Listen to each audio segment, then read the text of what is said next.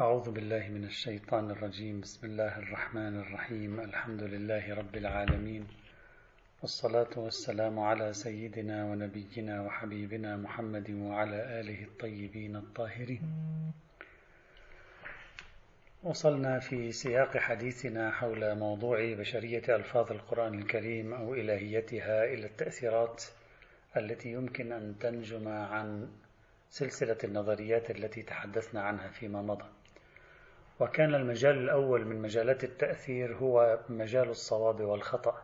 هل يمكن لهذه النظريات أن تترك أثرا على صواب النص القرآني أو تفتح الباب على أخطاء في النص القرآني؟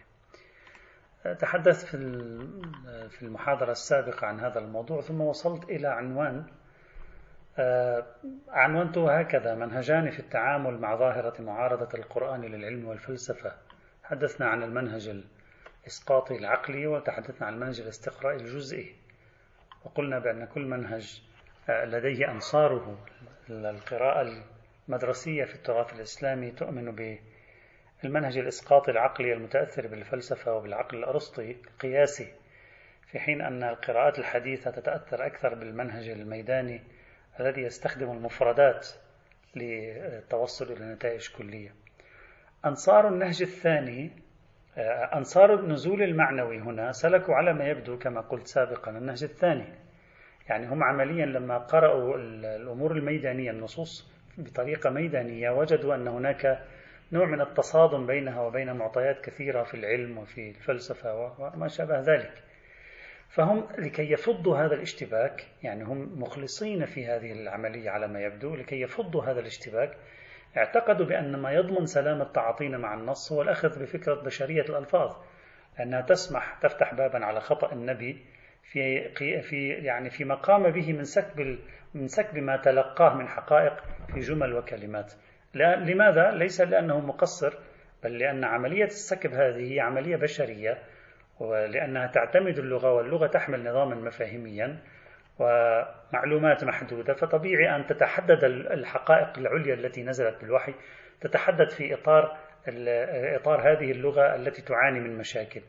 وهنا تأتي نظرية القشر واللب أو نظرية الجوهر والعرض في الدين هذا كله تحدثت عنه في المحاضرة السابقة. قلت لا بد لي من بعض المداخلات هنا بعض الوقفات أمام هذين المنهجين منهج كلي يؤمن بالوحي ويؤمن بالعصمة ويسقط الكليات هذه على النصوص التي يبدو منها تعارض العلم والفلسفة ثم يستخدم نظام التأويل ومنهج في المقابل يذهب مباشرة إلى التجربة ويرى أن هناك تناقضات ويقر بالتناقضات ويريد الآن أن يضع حلا بعد أن أقر بالتناقضات فيذهب نحو فكرة النزول المعنوي. المداخلة الأولى التي أريد الحديث عنها هنا هي أن السبب في عدم مراجعة العلماء المسلمين لواقع المصادق الخارجية وهم يقومون بإعداد الصورة النهائية يعني العلماء المسلمين لما لجأوا إلى التأويل كونوا الكليات العامة مثل كلية العصمة وكلية عصمة الجبريل وعصمة النبي وعصمة الله إلى آخره. ما ذهبوا إلى التطبيقات يعني إلى النص الموجود ثم استنتجوا العصمة. إنما ذهبوا مباشرة إلى تقعيد قواعد كلية. يعني ممكن بعضنا الآن يقول أنه يا أخي أنا بروح إلى نصوص أهل البيت وبروح إلى نصوص النبي لا أجد أخطاء كثيرة. فأستنتج أن هؤلاء مخطئون. ليست الصورة التي رسمناها لهم صحيحة. هذا منهج. لماذا العلماء المسلمين لم يتخذوا هذا المنهج؟ السبب هو استخدام المنطق العقلي الذي يؤمن باليقين البرهاني. أنت عندما تستخدم المنطق العقلي الذي يؤمن باليقين البرهاني معنى ذلك عندما تأتي بدليل عقلي على العصمة لا يمكن هناك أن يكون دليلك خاطئا لأن اليقين البرهاني قائم على استحالة الخلاف. وبالتالي من الطبيعي ذاك العالم الذي هو في بارادايم المنطق القياسي المعتمد على اليقين البرهاني أو المنتج لليقين البرهاني من الطبيعي له أن لا, لا, لا, يعطي أي أهمية للمصادق أي أهمية للآيات التي يظهر منها المخالفة مع العلم والفلسفة. لماذا؟ لأنه ما دام قام عنده برهان فلا معنى لأن, لأن يأتي إلى هذه التطبيقات. لأن البرهان لا يقوم على تتبع الجزئيات. هذا من المنطق البرهاني لا يقوم على تتبع الجزئيات إنما يقوم على الترك عملية التركيب ما بين الكليات. وبالتالي هو لا لا تهمه هذه الجزئيات لأن الجزئيات ليست برهانية. فما دامت قابلة للتأويل كيف تستطيع أن تهدم ما برهن عليه من العصمة؟ إذا المنهج المستخدم من قبل جمهور علماء المسلمين فيما مضى حيث إنه يعتمد المنطق العقلي الذي يؤمن باليقين البرهاني الذي يقوم بدوره على استحالة الخلاف. من الطبيعي له أن, أن, أن يلتزم بمبدأ العصمة وأن يذهب إلى طريقة التأويل في التطبيقات التي تواجه ما توصل إليه من العصمة في البرهان القطعي عنده. فإذا هذه النقطة الأولى حتى نفهمهم. النقطة الأولى هدفها أن نفهم هؤلاء. هل فعلوا ذلك نتيجة خطأ معين؟ لا. المنهج هو هكذا يعطي. المنهج هو هكذا. لأنك إذا أعطيتني برهان عقلي على أن الحديد يتمدد بالحرارة ثم بعد ذلك آه، كان البرهان آه، يعني قطعيا ثم بعد ذلك أنا وجدت حديد لا يتمدد بالحرارة ماذا أقول؟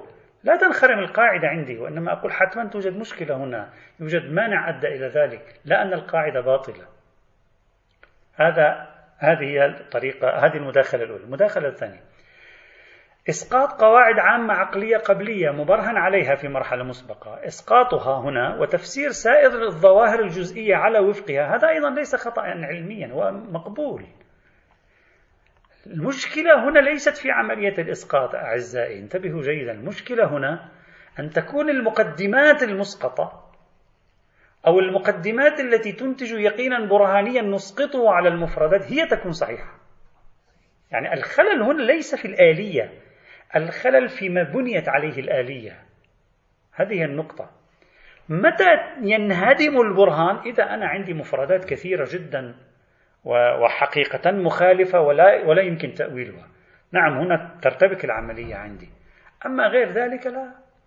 هذا ثانيا. ثالثا لا ينحصر سبيل حل معضل وجود ما يخالف العلم والفلسفة والتاريخ في القرآن لا ينحصر بالأخذ بنظرية النزول المعنوي.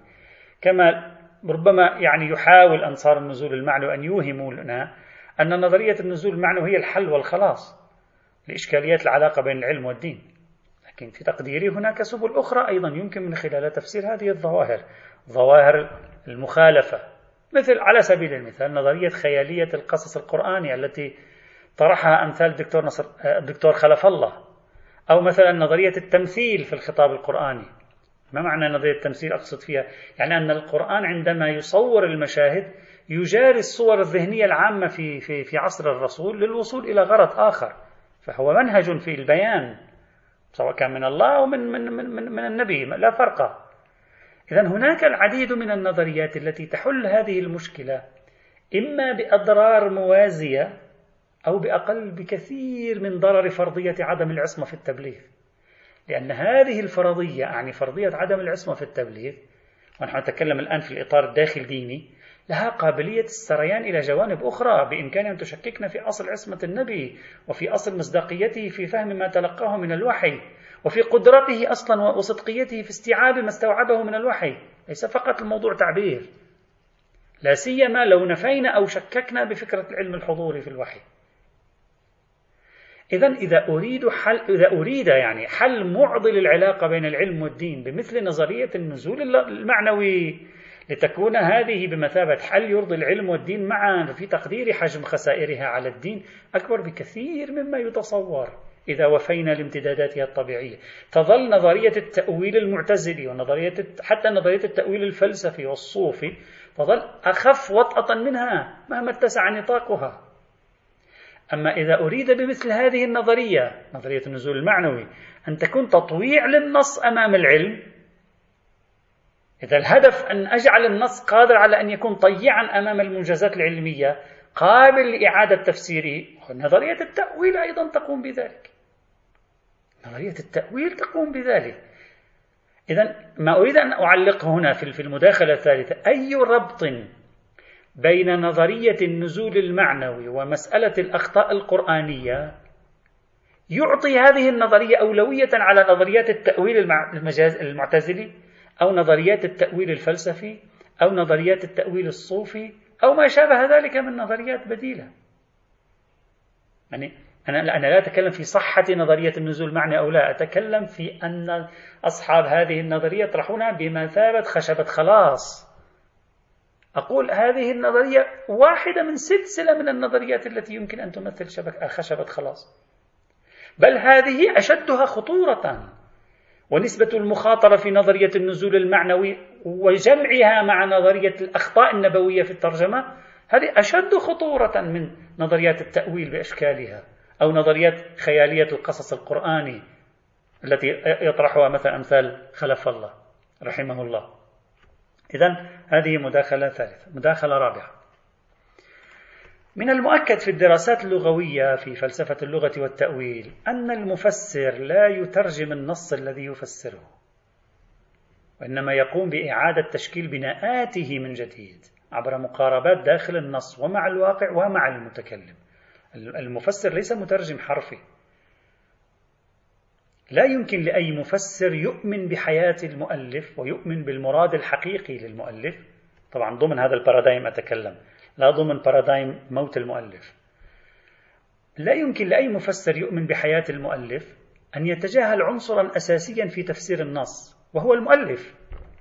أعني الناص كاسم فاعل الناص كاسم فاعل. لأنه من المنطق أن يختلف تفسيرنا للنص وفقا لاختلاف تصورات المفسر عن الناص نفسه. أعني عن صاحب الكلام. سأعطي مثال بسيط. إذا شخص لا يفقه في السياسة شيئا قال كلمة يختلف أمرها عما لو قالها رئيس دولة كبرى. اختلاف حالات المتكلم بين الجد والهزل والعلم والجهل. بين الغضب والهدوء كله يترك أثر في تفسيرنا لمراده من كلامه ولدلالات هذا النص. إذا وفقا لنظرية حياة المؤلف وأن التفسير ليس علاقة ثنائية بين المفسر والكلام فقط وإنما هي علاقة ثلاثية أيضا بين المفسر والنص والناص. أو دعني أقول رباعية بين المفسر والنص والناص والواقع. وفقا لهذه النظرية أعني حياة المؤلف وشبكة العلاقة الثلاثية أو الرباعية وهي النظرية التي تؤمن بها المدارس الإسلامية التأويلية والتفسيرية. وفقا لهذه من الطبيعي أن تترك تصوراتنا عن المؤلف تأثيرا على حركة تفسيرنا لكلامه. إذا صدر نص مخالف للواقع الطبي من شخص جاهل لا يعلم بالطب الصورة التي نملكها عن جهل المتكلم تجعلنا نفسر كلامه على أنه يريد ما خالف الواقع وأنه مخطئ فيما قال وأنه جاهل. لكن لو نفس الكلام صدر من شخص خبير حاذق من العيار الثقيل ومن الدرجة الأولى طبيب حاذق سرعتنا في التفسير لمراده ستخف. لن نحكم عليه. سنقول لعله يريد شيئا آخر. سنبدأ نفتش عن احتماليات تفسيرية. السبب في ذلك أن معلوماتنا المسبقة عن الناس أو عن المتكلم تترك تأثيرا في درجة تفسيرنا لكلامه ودرجة الصواب في تفسيرنا لكلامه. وعليه إذا ثبت أن المتكلم بالقرآن هو الله تعالى لفظا ومعنى أو ثبت أن المتكلم بالقرآن معنى هو الله ولفظا هو النبي المعصوم. خذ بعين الاعتبار آه، نظرية العصمة. هذه الصورة إذا شكلت أنا هذه الصورة وبرهنت عليها في مرحلة مسبقة بالتأكيد ستترك أثر كبير على فهمي للقرآن. ولهذا يختلف فهم المستشرق غير المؤمن بالقرآن عن فهم العالم المسلم المؤمن بالقرآن أحيانا. وهذا سميه ما شئت سميه أدلجة للتفسير سميه ما شئت. هذا قائم على معطيات صحيحة في المنهج التفسيري حتى عند المستشرق نفسه. الفرق الوحيد ليس في خطأ المفسر المسلم في تأويله أو تفسيره. وإنما في صحة وعدم صحة الصورة المسبقة التي كونها عن النص انتبهوا جيدا. عدم إيمان المستشرق بإلهية النص القرآني أو بعصمة النص سيمنحه قدرة على تفسير صحيح للنص لكن هذا لا يعني أن هذا التفسير صحيح نهائيا وإنما هو صحيح نسبيا. ما معنى نسبيا؟ ماذا أعني من نسبيا؟ أي نسبة للصورة المسبقة عن مصدر هذا النص. هكذا الحال أيضا في المفسر المسلم. تفسيره للنص سيكون صحيحا. نسبيا ما معنى نسبيا؟ أي نسبة للصورة التي كونها عن صاحب الكلام ومصدر الكلام في مرحلة أسبق. إذا لا يصح أن يخطئ أحدهما الآخر في التفسير دوما.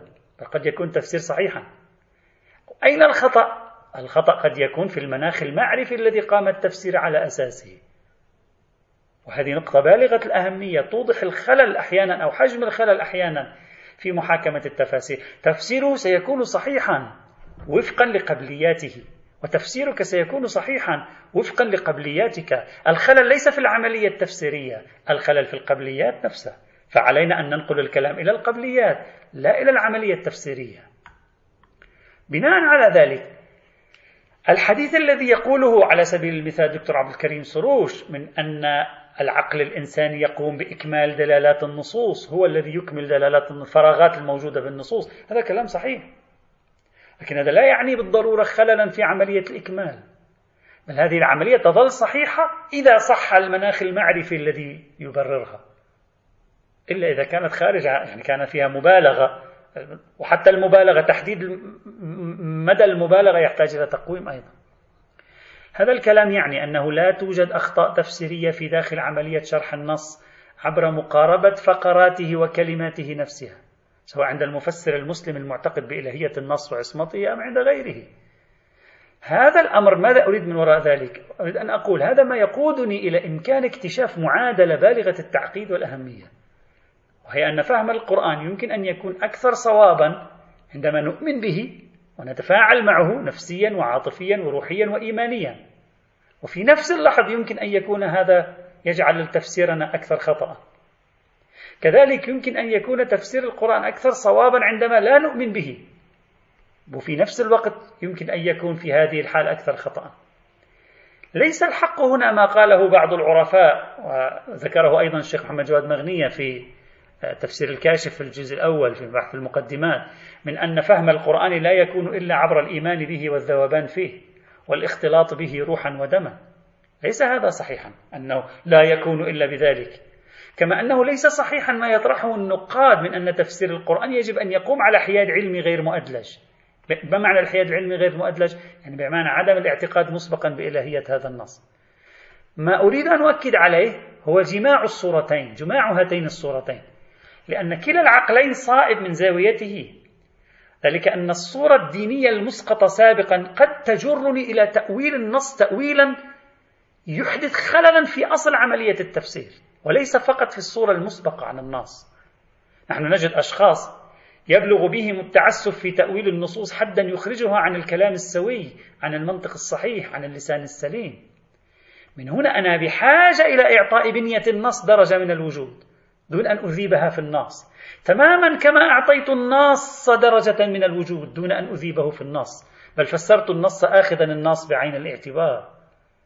كذلك الحال في التفاسير التي لا تعتقد بدرجة أو بأخرى بإلهية النص.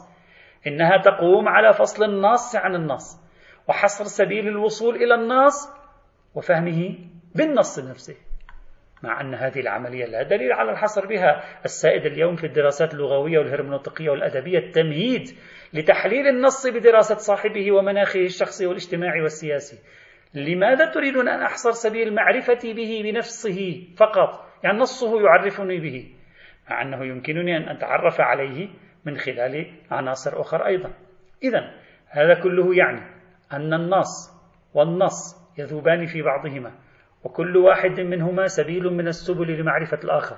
فأنا النص يخبرني عن النص ويعرفني بهويته والنص أيضا بما أعرفه عنه يخبرني عن النص بنفسه.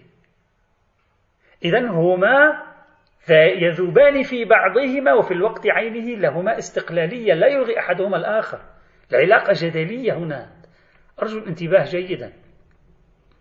بقدر ما يحافظ المفسر على الجمع بين الاستقلالية والارتباط هنا بقدر ما يوفق للحصول على تفسير أكثر سلامة للنص وفهم أكثر دقة لمراد صاحبه. يعني إذا حتى الآن ما الذي أريد أن أتوصل إليه أريد أن أقول بأن عملية إسقاط كبريات على النص لمعالجة أزمة علاقته مع الوحي عبر إجراء تأويلات. هذه العملية في حد نفسها صحيحة. لكن علينا أن نأخذ بعين الاعتبار أن الصحة ليست من طرف واحد. يعني من جهة من جهة الورود من النص إلى النص صحيح. لكن أيضا النص يمكنه أن يعرفني النص. كلاهما العلاقة جدلية. فالمفسر الحاذق هو الذي يستطرق النص لفهم نصه. وهنا معنى يستطرق الكليات لفهم الجزئيات. وفي الوقت عينه يرى النص أي الجزئيات من وسائل فهم نصه. نص هذا النص. إذا عملية الارتباط هذه تساعد وبالتالي تكوين المعلومات من خلال هذه العلاقة الجدلية في غاية الأهمية. أرجو التأمل جيدا في هذا الموضوع. أرجو التفكير جيدا في هذا الموضوع. هذا كله انتبهوا جيدا هذا كله نتكلم عنه نحن. نحن كيف نتعامل مع فهم النص؟ نذهب إلى النص نكون كليات عنه. هذا الذي حصلنا على معلومات فيه من النص يساعدنا في فهم النص. يجعلنا نقول حتما هذا لا يريد شيء مناقض للعلم. فنذهب نحو التأويل مثلا. هذا من طرفنا نحن. والذي رجحناه أن العلاقة جدلية ينبغي أن يتعاضد الاثنان. تعرف على النص من خلال نصه والتعرف على النص من خلال نصه. معا هذه عملية حزمة واحدة. لكن ماذا من طرف النص؟ صاحب الكلام. يعني أنا كيف أفسر صدور كلام لجمهور الناس هو مخالف للعلم والحقيقة؟ من متكلم حكيم حسب الفرض هذا كيف أفسره؟ إذا أردت أن أدرس علاقة النص بنصوصه التي توحي بالتعارض مع العلم والفلسفة. الآن علاقتي أنا بهذه النصوص قلنا الطريقة التأويلية. وشرحنا الآليات. يعني ما أريد أن أتبنى أي تأويل أريد أن أقول طريقة من طرفنا معقولة يعني منهجيا مقبولة. علاقة النص بنصوصه التي توحي بالتعارض المذكور. هذه كيف تفسر لي استخدامه لهذه النصوص؟ ممكن هنا أستخدم نظرية خيالية النسيج القصصي أقول النص عندما استخدم هذا أصلا لا يريد الإخبار عن الواقع. وبالتالي هذه النظرية تستطيع أن تفسر لي لماذا استخدم نصوصا مخالفة للواقع. أو أستخدم اللغة أو أني أثبت أنه استخدم اللغة التمثيلية بمعنى تلك التي تجاري تماثل لغة محاكاة تماثل الثقافة العامة لزمانه. وهذا هو منهجه. جيد. لكن توجد هنا قضية مهمة جدا وهي أن المتكلمة وهذا أرجو أن تنتبهوا إليها جيدا وأتحدث عنها في مواضع متعددة سأختصر هنا. المتكلم إذا كان كلامه يوهم عكس مراده وكان هذا الإيهام عاما أي ليس خاصا بحالة فردية لمفسر هنا أو لمفسر هناك وإنما هو عام. يعني أي متلقي بالحالة العامة سوف يفهم الكلام على عكس المراد. إذا المتكلم أعود أكرر المتكلم إذا كان كلامه يوهم عكس مراده. وهذا الإيهام كان عام. هذا الإيهام كان عاما. يعني ليس خاصا بحالة فردية لمفسر هنا أو هناك. هنا المتكلم سيكون مسؤولا عن هذا الإيهام. الآن أنا أربط علاقة المتكلم بنصوصه التي أوهمت المعارضة مع العلم والفلسفة. هو هو مسؤول عنها. ومن ثم نفترض فيه بمقتضى حكمته وعقلانيته لا نتكلم هنا عن علم الكلام مقتضى الحكمة والعقلانية العادية أن يبرز داخل نصه ما يؤكد أنه لم يرد هذا المعنى المتوهم اللي هو أي معنى؟ المعنى اللي إحنا وجدناه معارض لحقائق الفلسفية أو حقائق العلمية. إذا كان المولى سبحانه لا يريد من نصوصه التي هي ظاهرة في خلاف العلم أو في خلاف الفلسفة أو التاريخ أعني بذلك أنها ظاهرة في خلاف الواقع. من وجهة نظره هو المفروض أننا نفترض أن هذه خلاف الواقع فإذا هو يعلم الواقع. إذا لا يريد هو هذا المعنى المتوهم. إذا كان هذا المولى لا يريد من نصوصه هذا المعنى المتوهم. لأنه مثلا استخدم لغة رمزية أو لأنه يجاري لغة أو لأي سبب. إذا فرضنا هكذا حقيقة يجب عليه. أو فقل يجب منه. هذه التعبير اللي هو طرحوه عادة في قاعدة اللطف في علم الكلام. بدل ما نقول يجب عليه يجب منه يجب منه تكون مخففة أكثر وأكثر تأدبا كما عبر بعضهم على ما أذكر. يجب منه أو يجب عليه وهو وجوب ناشئ من مقتضى حكمته وعاقليته أن يبرز في نصوصه عكس المعنى الذي هو توهم منها اللي هو المعنى الظاهر منها. ولا يصح منه أن يتكل على عقول الناس وعلومهم. يعني أنت بتعطيني آية واضحة في أنها على عكس الحقيقة العلمية. واضحة واضحة اليوم بعد أن الناس اكتشفت. لكن وهذه الآية ظاهرها على عكس. عند الجمهور أي واحد يقرأها يفهم ذلك. وأنت تقولي أنا أقصد شيئا آخر خلاف الظاهر. ما يصير؟ ليس من مقتضى حكمتك وعقليتك أن تلقي كلاما يدل على خلاف مقصودك ويوهم خلاف مرادك. ويوقع الناس في لبس المعنى الذي تريد أنت. هذا ليس عقلانية. نعم من طرف المفسرين عليهم بعد أن يكتشفوا التعارض أن يستخدموا نظام التأويل كما قلنا من طرف البشر. نتكلم من طرفه هو الآن. أما هو لا يحق له ذلك. خدعوني أشرح هذه الفكرة. نظام القرائن والشواهد في اللغة ينقسم إلى قرائن متصلة وقرائن منفصلة. تارة يبدي المتكلم قرينة كلامه في شخص كلامه أخرى يبديه في شخص كلام آخر. القرينة المتصلة على نوعين هذا كلام كررته مرارا في مناسبات عدة. قرينة المتصلة إما لفظية وإما غير لفظية. تارة يرفق كلامه بجملة إضافية توضح مراده. ومرة أخرى لا يذكر ذلك. لا يذكر شيء وإنما يوجد شيء غير ملفوظ يتصل بكلامه يوضح معنى مراده. طيب إذا حللنا هذا الشيء غير الملفوظ سنرى هو ما يسمى بالقرائن الارتكازية. كل ليس كل متكلم يبدي تمام القرائن المرتبطة بموضوعه في كلامه وإلا الجملة الصغيرة ستصبح جملة طويلة. يعني كثير من الأشياء هي قرائن مستبطنة. لهذا المتكلمون المحدثون الذين يتحدثون يعتمدون على مفاهيم مساعدة. وين تكون هذه المفاهيم موجودة؟ في ذهن المخاطب. فأنا ألقي الكلام معتمدا على مساعدة تلك المفاهيم التي في ذهنك في تفسير كلامي. وبالضبط هذا ما يقوم به المخاطبون أيضا.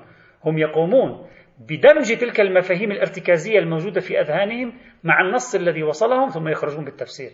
وهذا ما يسميه علماء أصول الفقه الإسلامي قرائن اللبية الارتكازية أو المرتكزة. وتكون في قوة القرينة المتصلة لأن كل قرينة لبية عندهم هي قرينة متصلة.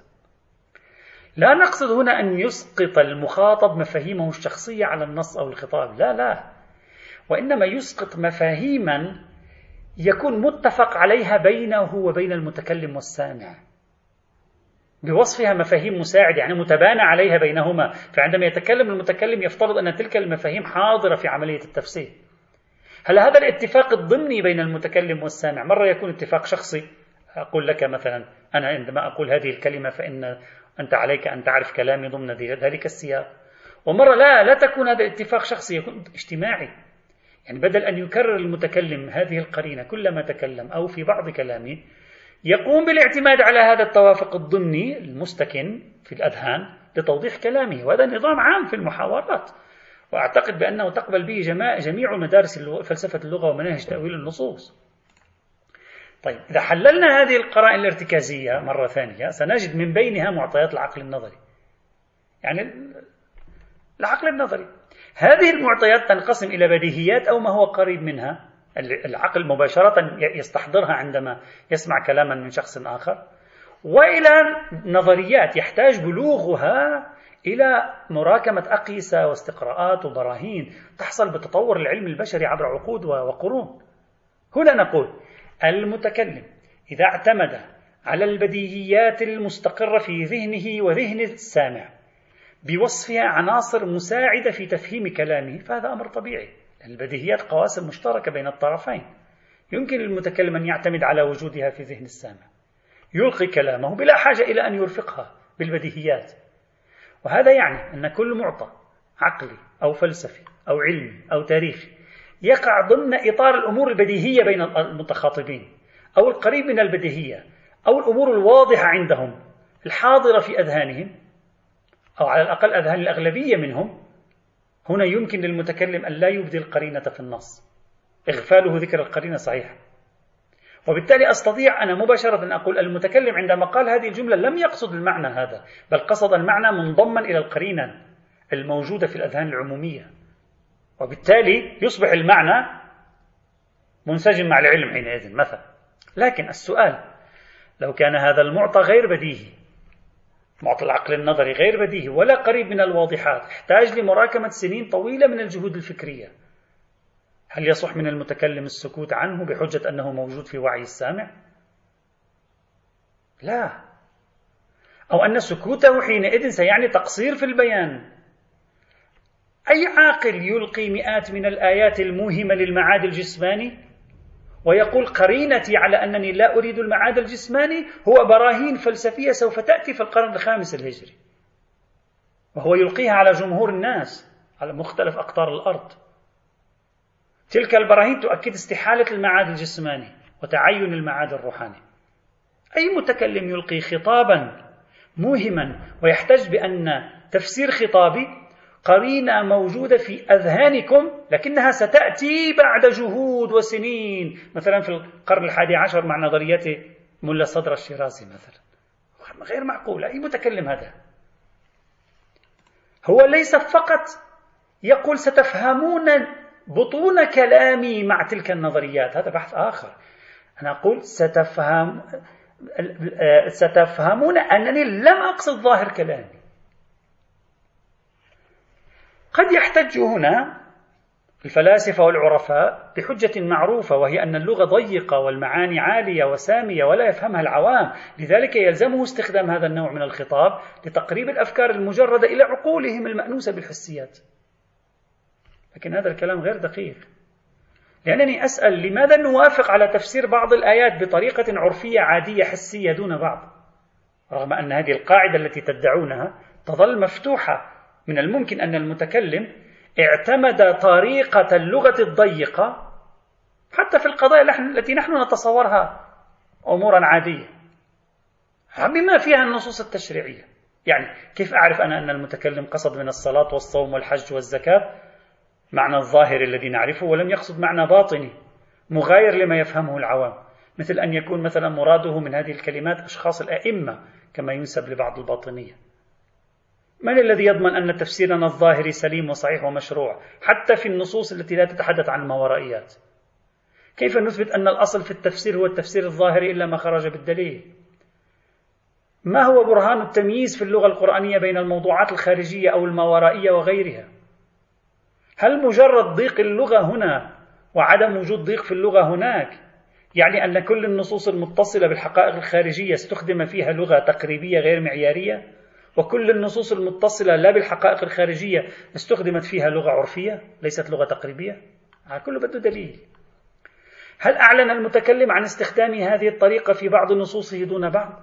في بعض النصوص هو استخدم لغة الترميز في نصوص أخرى استخدم اللغة العادية. هل هو هو أعلن عن ذلك أو نحن نريد الفكاك من أزمات فاخترعنا هذه الفكرة؟ بل أساسا من قال بأن اللغة كانت عاجزة عن إيصال الفكرة؟ لماذا لم يستخدم القرآن على سبيل المثال في موضوع المعاد الجسماني؟ لماذا لم يستخدم عبارات كلية؟ قال مثلا ستكونون مسرورين ستكونون في نعيم ستكونون في راحة ستكونون في أنس ستكونون في بهجة.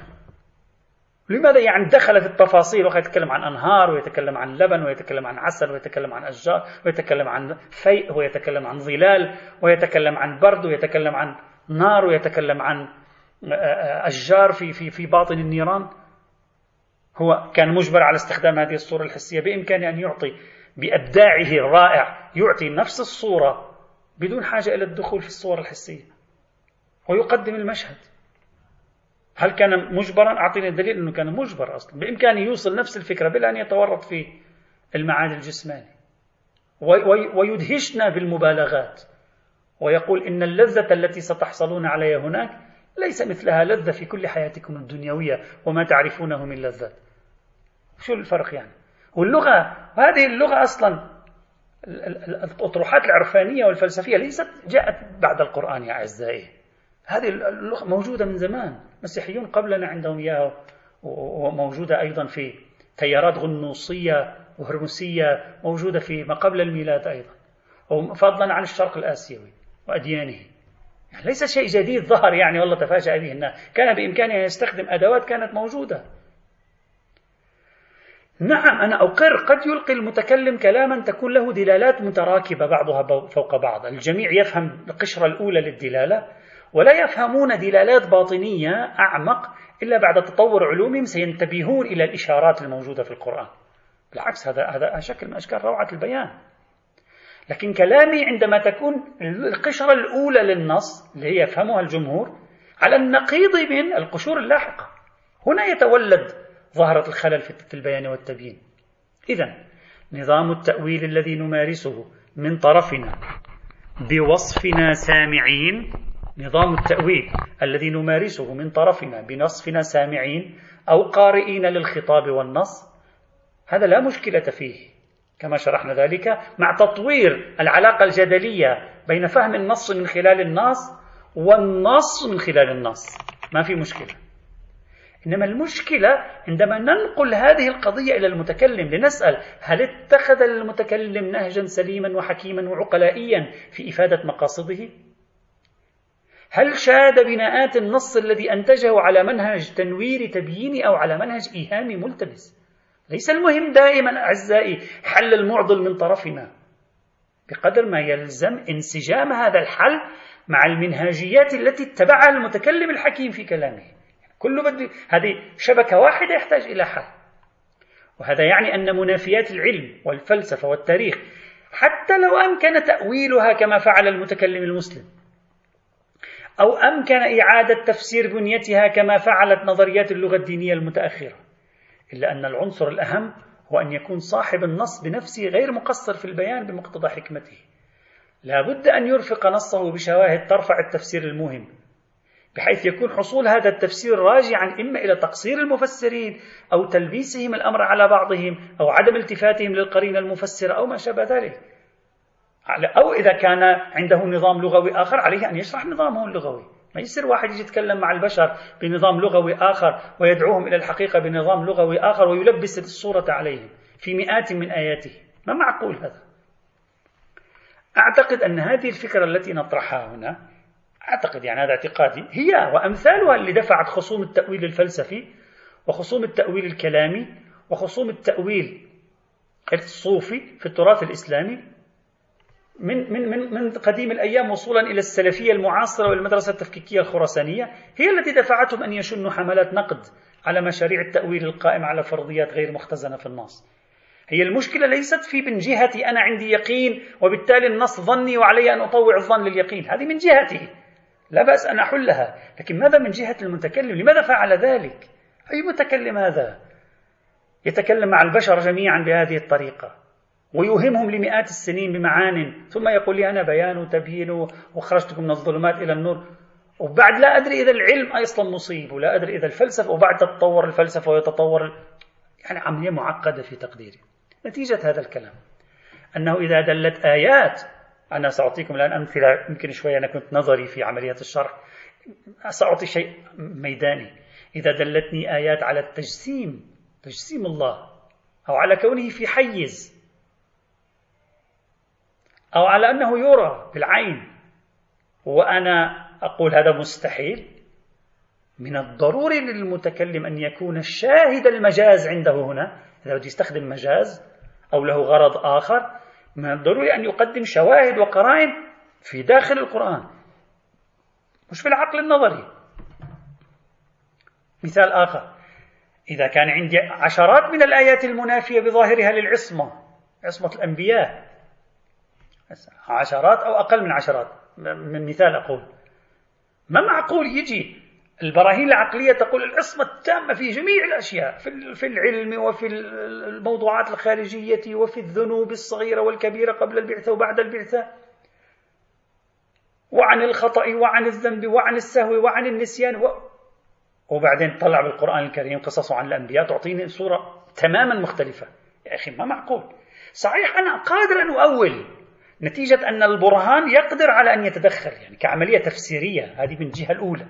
لكن من الجهة الثانية ثمة سؤال ينبغي أن نجد له حلا. أي إله هذا وأي معصوم سواء كان صانع النص هو الله أو النبي أي معصوم هذا يقوم بشرح فكرة هي تفهم عند الجمهور مخالفة للواقع وهو يريد منها شيئا آخر. ثم بعد ذلك يقول لي أنا نور وأنا بيان وأنا تبيان أي, أي هذا أي نص هذا وهذه القضية ليست فقط موجودة في القرآن. أرجوكم يعني لا السنة تفسر. هذه في السنة أيضا موجودة. في السنة أيضا عندنا آه، روايات على خلاف العصمة. وفي السنة عندنا روايات على ظاهر التجسيم. نفس المشكلة. لابد أن يكون هناك شيء في النظام العام في داخل النص كبنية مستقلة يستطيع أن يفسر. وهذا ما ينسجم تماما مع نظرية تفسير القرآن بالقرآن وهذا ما ينسجم تماما أيضا مع نظريات مثل المحكم والمتشابه بالتفسير المشهور لهاتين الكلمتين. كل موهم في القرآن لابد أن يكون حل داخل القرآن عبر وجود محكم يوضح معناه. قرينة داخلية ليست خارجية. إذا سلامة عاقلية الناص والمتكلم سلامة حكمة الناص والمتكلم تقتضي ماذا؟ تقتضي أن يكون تكون عملية رفع الإيهام إيهام المعارض للعلم والفلسفة داخل النص داخله هذا هذا اذا ما الذي اريده من كل هذه التعليقات؟ قلنا نظرية النزول المعنوي ليست هي الحل الأفضل بل هناك حلول مثل أو أفضل منها في المقاربات الداخل دينية. عندما جئنا إلى نظريات التأويل التي انتقدتها نظرية النزول اللفظي قلت من جهة نظريات التأويل إذا نظرت إلى المؤول فكلامها صحيح. وفق القواعد مع تعديل ضرورة أن نعرف النص بالنص والنص بالنص. والنص بالنص. هذه مشكلة النص والنص كاسم فاعل. أخاف أسوي لكم مشكلة تفهمون؟ تسمعون كلمة نص؟ نص وكلمة نص نص. على حال. لكن من جهة أخرى ثمة مشكلة في النظريات التأويلية. التي أنا أقف فيها هنا مع الذي يقول بالنزول المعنوي. أنت إذا كنت إذا أنت تعطيني تأويلات تأويلات فسر لي لماذا هذا المتكلم؟ أوقعنا بكل هذه الإيهامات بكل هذه الارتباكات في نسبة كبيرة من آياته على حسب اختلاف الموضوعات. مرة في التجسيم ومرة في المعاد الجسماني ومرة في حدوث العالم وم... طبعا بناء على أن الحق هو قدم العالم. إذا فرضنا هكذا بناء الحق هو روحانية المعاد الجسماني المعاد. أقول فرضا. وصولا إلى القضايا المنافية للتاريخ والقضايا المنافية لل كيف يوهمني بكل هذه الإيهامات؟ ويقول لي نعم أنا أقصد شيء آخر ترى شيء آخر. طيب كيف أنا أعرف؟ ستعرفون إن شاء الله بعد ألفين سنة. يعني ماذا هذا؟ هذا ليس توضيح. يعني إذا جاءت آية تقول وشروه بثمن بخس دراهم معدودة ثم جاءك شخص أقول مثالها وهو مطروح على أي حال جاء شخص وقال لك في زمن يوسف لم تكن هناك أصلا عملات ما في دراهم. لا توجد عملات في ذلك الزمن أصلا كلها بالمقايضة كان. وشروه بثمن بخس دراهم معدودة سلا يوجد دراهم. إذا هذا مخطئ هذا خطأ تاريخي. وإلى آخره عشرات من هذه الأخطاء يطرحونها. أقول إذا فرضنا أنها صحيحة يعني المعطى التاريخي صحيح وفي مواجهة النص نقول إذا فرضنا. الحل لا يكون بالتأويلات فقط. الحل بالتأويلات ومن جهة أخرى أن تعطيني تفسير لماذا المتكلم وقع في مثل هذه التعابير. لا التي توهمني أنا عديم الرؤية. لا التي توهم زيدا من الناس قاصر النظر. توهم جمهور الناس والمفروض الكتاب هذا لجمهور الناس. دعوني أستخرج نتائج من وراء ثنائية الصواب والخطأ على مستوى النزول اللفظي والنزول المعنى. أستنتج مما يلي. ما يلي. واحد إن كلا من منهج الإسقاط العقلي ومنهج التتبع الجزء الميداني كل واحد من هذين المنهجين صحيح وسليم في إطاره. والجمع بينهما وأخذهما بعين الاعتبار في تقدير يظل هو, هو الصواب. يعني بمعنى العلاقة بمعنى ماذا؟ العلاقة الجدلية بين الصورة المسبقة عن النص في فهم النص والصورة التي يعطيني إياها النص في فهم النص نفسه. اثنين. إن نظرية النزول المعنوي ليست هي الحل الأقل خسارة وكلفة لمعضلة منافيات القرآن مع العلم والفلسفة والتاريخ بل تتوفر نظريات أخرى يمكن شرعنتها فلسفيا ويمكن شرعنتها تأويليا بل هذه النظريات الأخرى كثير منها يظل أقل خسارة من هذه النظرية. التي تورطنا بافتراض خطأ النبي. هذا موضوع افتراض خطأ النبي في عملية التبليغ موضوع مدمر. نتكلم الآن داخل دينينا. ثالثا الصور المسبقة عن صاحب النص تلعب دورا في تصويب تفسير كلامه. والعلاقة بين المفسر والنص والنص هي علاقة جدلية على الصعيد المعرفي. أربعة استخدام منهج الاعتقاد في فهم النص واستخدام منهج الحياد.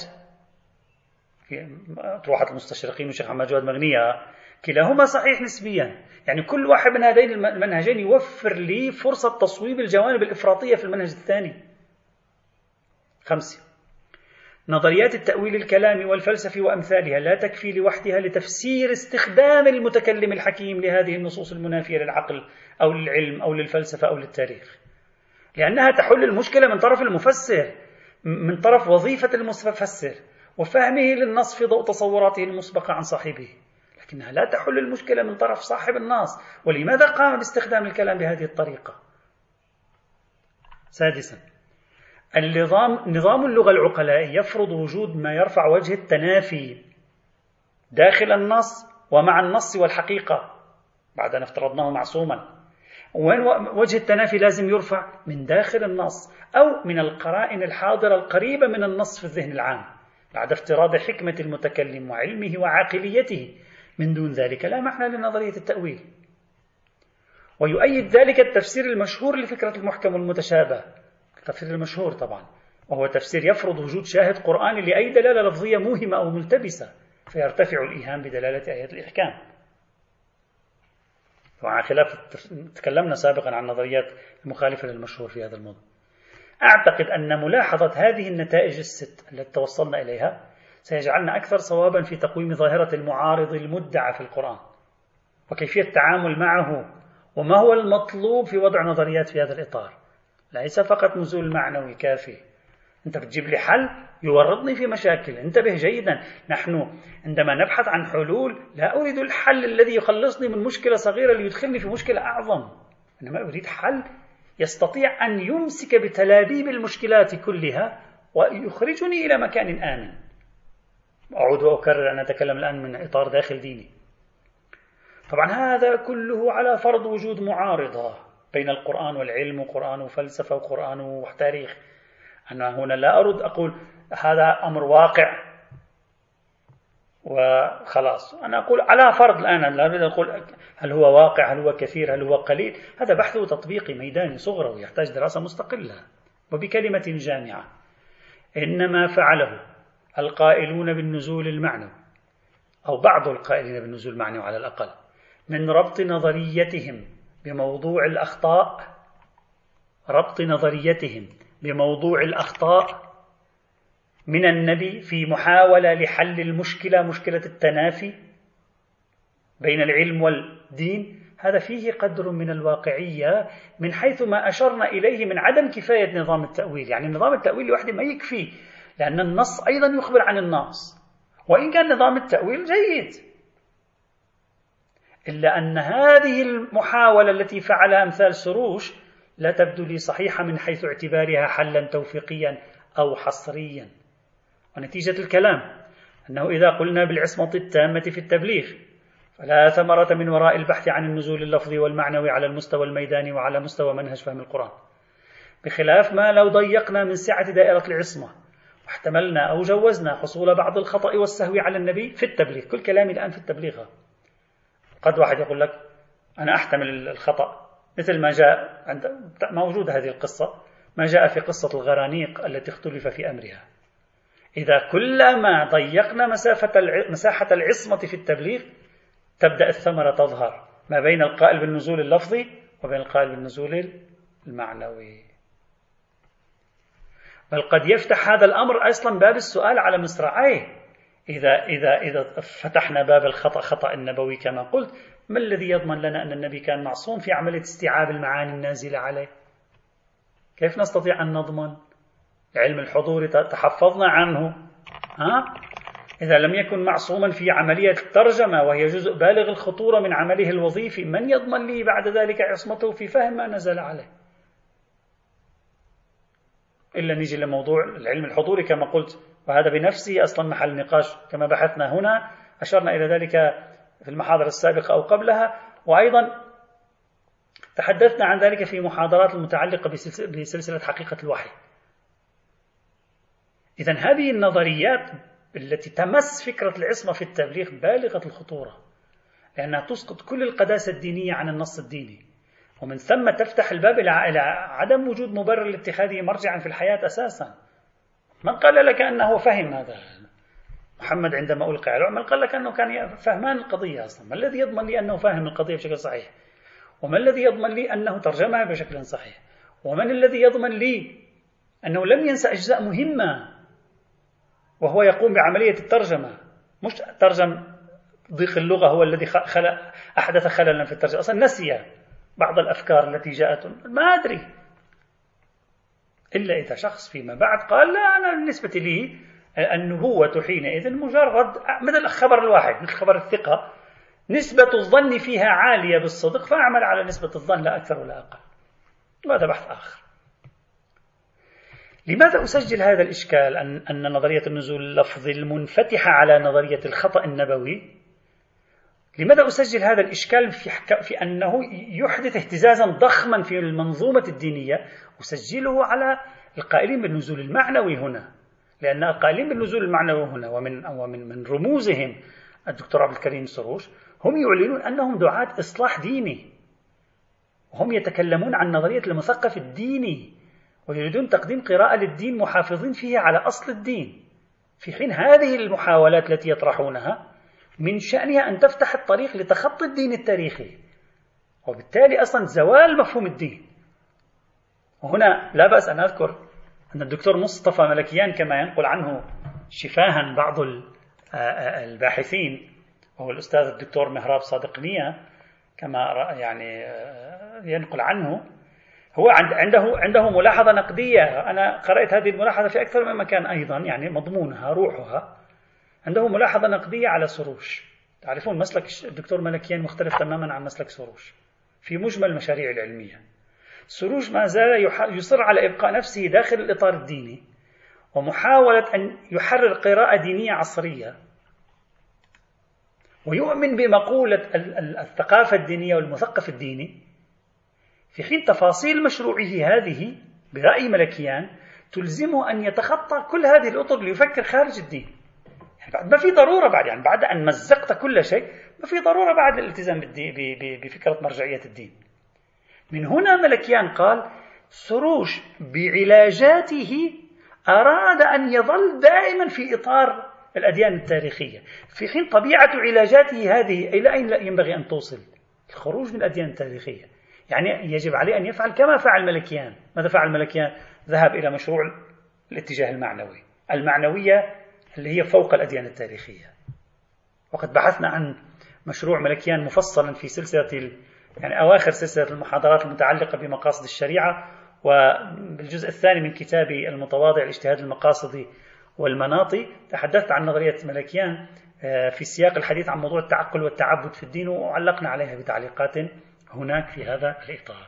إذا بناء عليه الثمرة الأولى أو الناتج الأول الصواب والخطأ في القرآن الكريم آه، ليس مربوطا بالنزول اللفظي والمعنوي وإنما هو مربوط بعماد آخر بعمود آخر هو عمود العصمة حينئذ.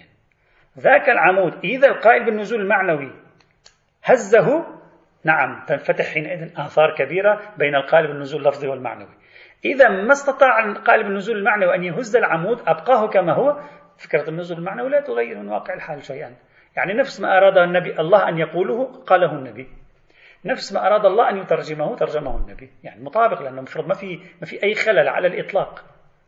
نفس ما أراد الله أراد جبريل. ونفس ما أراد جبريل أراد النبي. هذا ما في ما في فائدة. هذه كلها الثمرة الأولى من ثمرات أو تأثيرات هذه النظريات الأربعة. الثمرة الثانية أو التأثير الثاني المهم أيضا سأضعه تحت عنوان الوحي القرآني ودرجات البيان. محاولة لإنتاج سياق تاريخاني. يأتي إن شاء الله. والحمد لله رب العالمين.